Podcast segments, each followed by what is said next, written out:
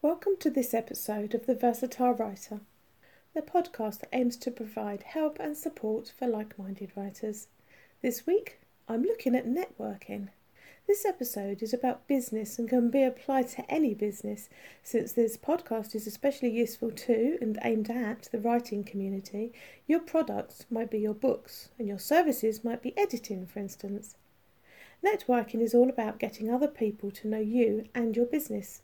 When you've self published a book and intend to promote it, the writer in you becomes the business person. It's almost as if you've put down your writer's hat and donned your business person's hat Ordinarily, I would begin an episode with the dictionary's definition, but I think it's safe to say that most people understand networking as engaging with other people. Let's start at how networking life was just a couple of years ago, pre COVID. In a word, it was simple. That's not to say it was easy, though, it was just simpler. We'll come back to this in a bit. It was simple because there were a million and one business networking groups out there I began my writing business for the love of books over a decade ago, and I've been a writer for over 35 years. When I started networking, it was just before I went self employed.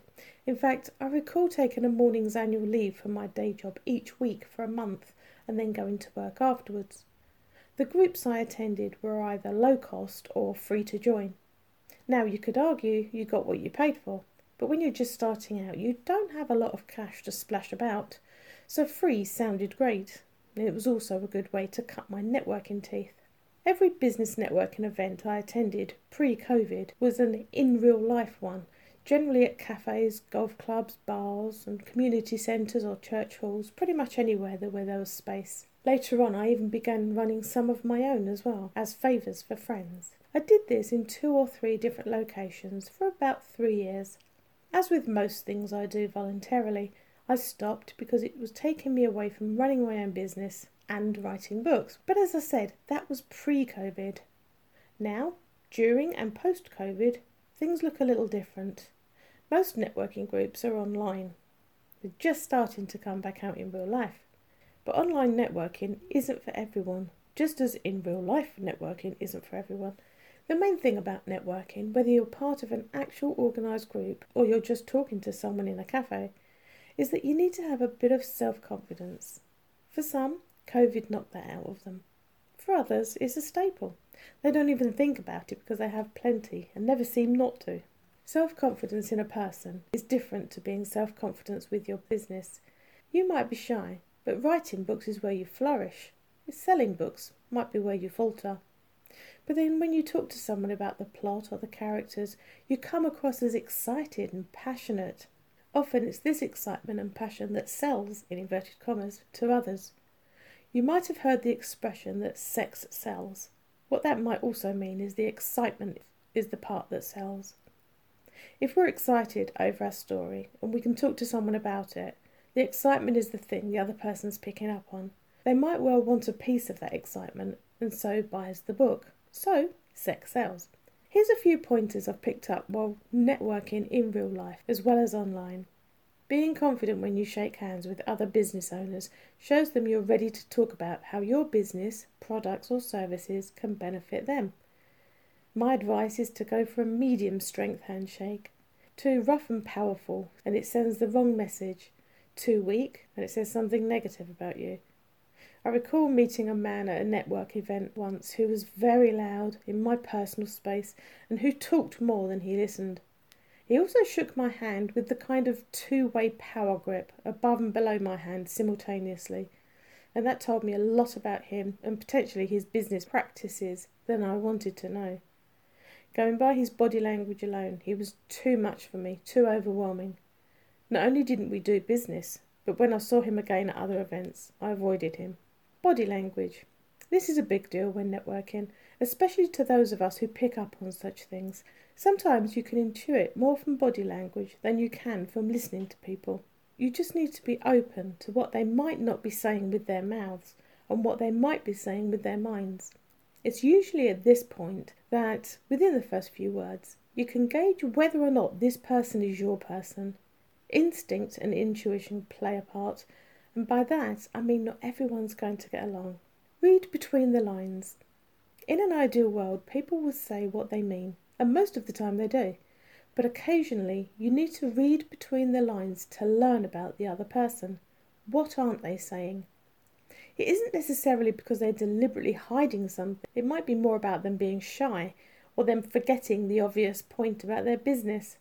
I know this sounds crazy, but for example, one time I was at a meeting in a cafe and I wasn't feeling particularly confident that day. And when the time came for me to talk and introduce myself and tell everyone about my business, I completely forgot everything about it. I totally forgot what I did for a living.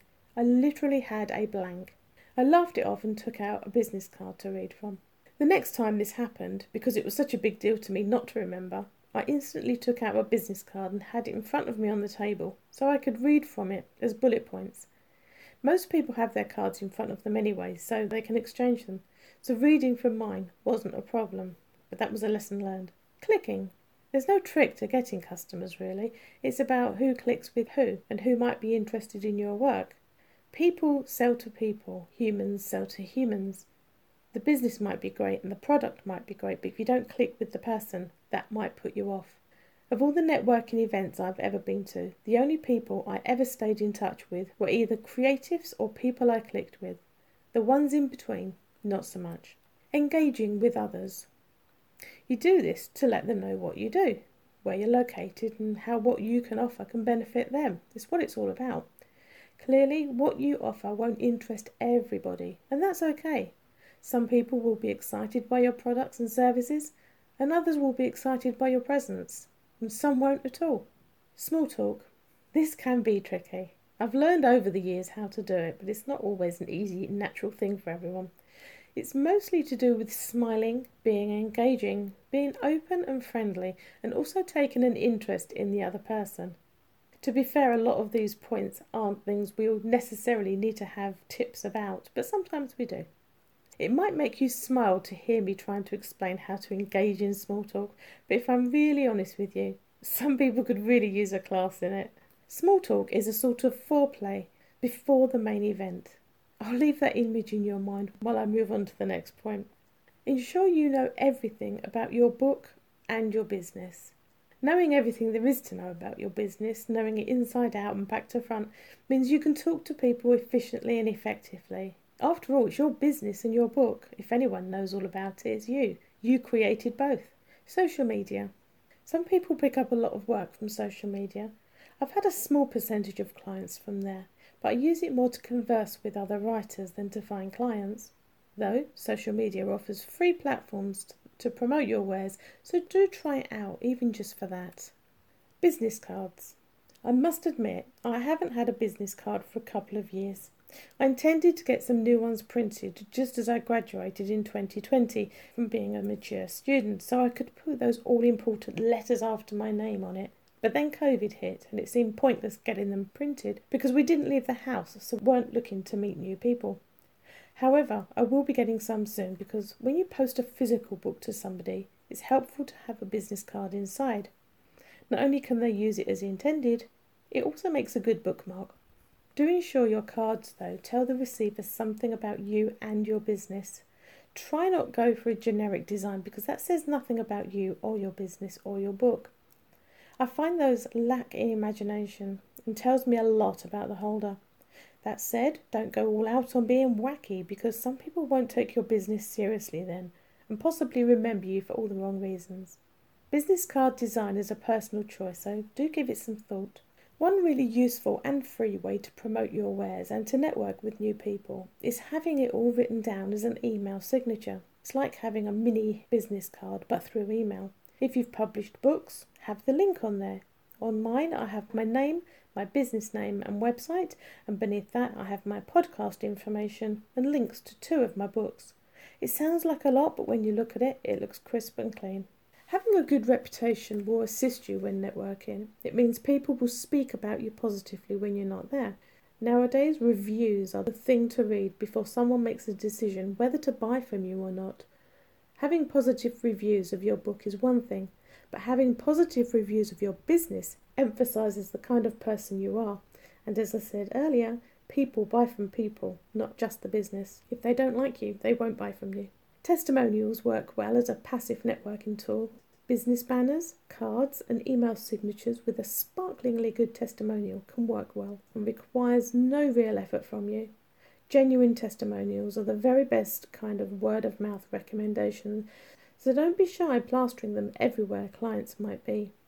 Particularly for writers and authors, you can network online with Society of Authors, Alliance of Independent Authors, and countless writing related groups on social media. The writing community on Twitter are generally helpful people, and Instagram has its writers too. I post a monthly newsletter too. You can always drop me a line, sarah at loveofbooks.co.uk, to subscribe. I hope you got something from this week's episode of The Versatile Writer. If you can think of other ways to network as a writer in business, why not mention it on the podcast's Facebook page? The link is in the show notes. Please subscribe if you haven't already and share it on social media so your friends and family can see it too. It might be just what they've been looking for. If you share it on social media, please tag me in. On Facebook, I'm Sarah Banham. On Twitter, at sjbwrites. And on Instagram, s.j.banham without any spaces.